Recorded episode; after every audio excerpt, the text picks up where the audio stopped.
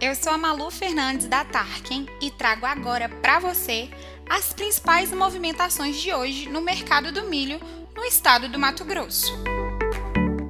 Os principais valores cotados no estado do Mato Grosso hoje são R$ 73,83 em Rondonópolis, R$ 73,93 em Alto Araguaia, R$ 72,00 em Diamantino e R$ 70,72 por saca de milho em Sorriso.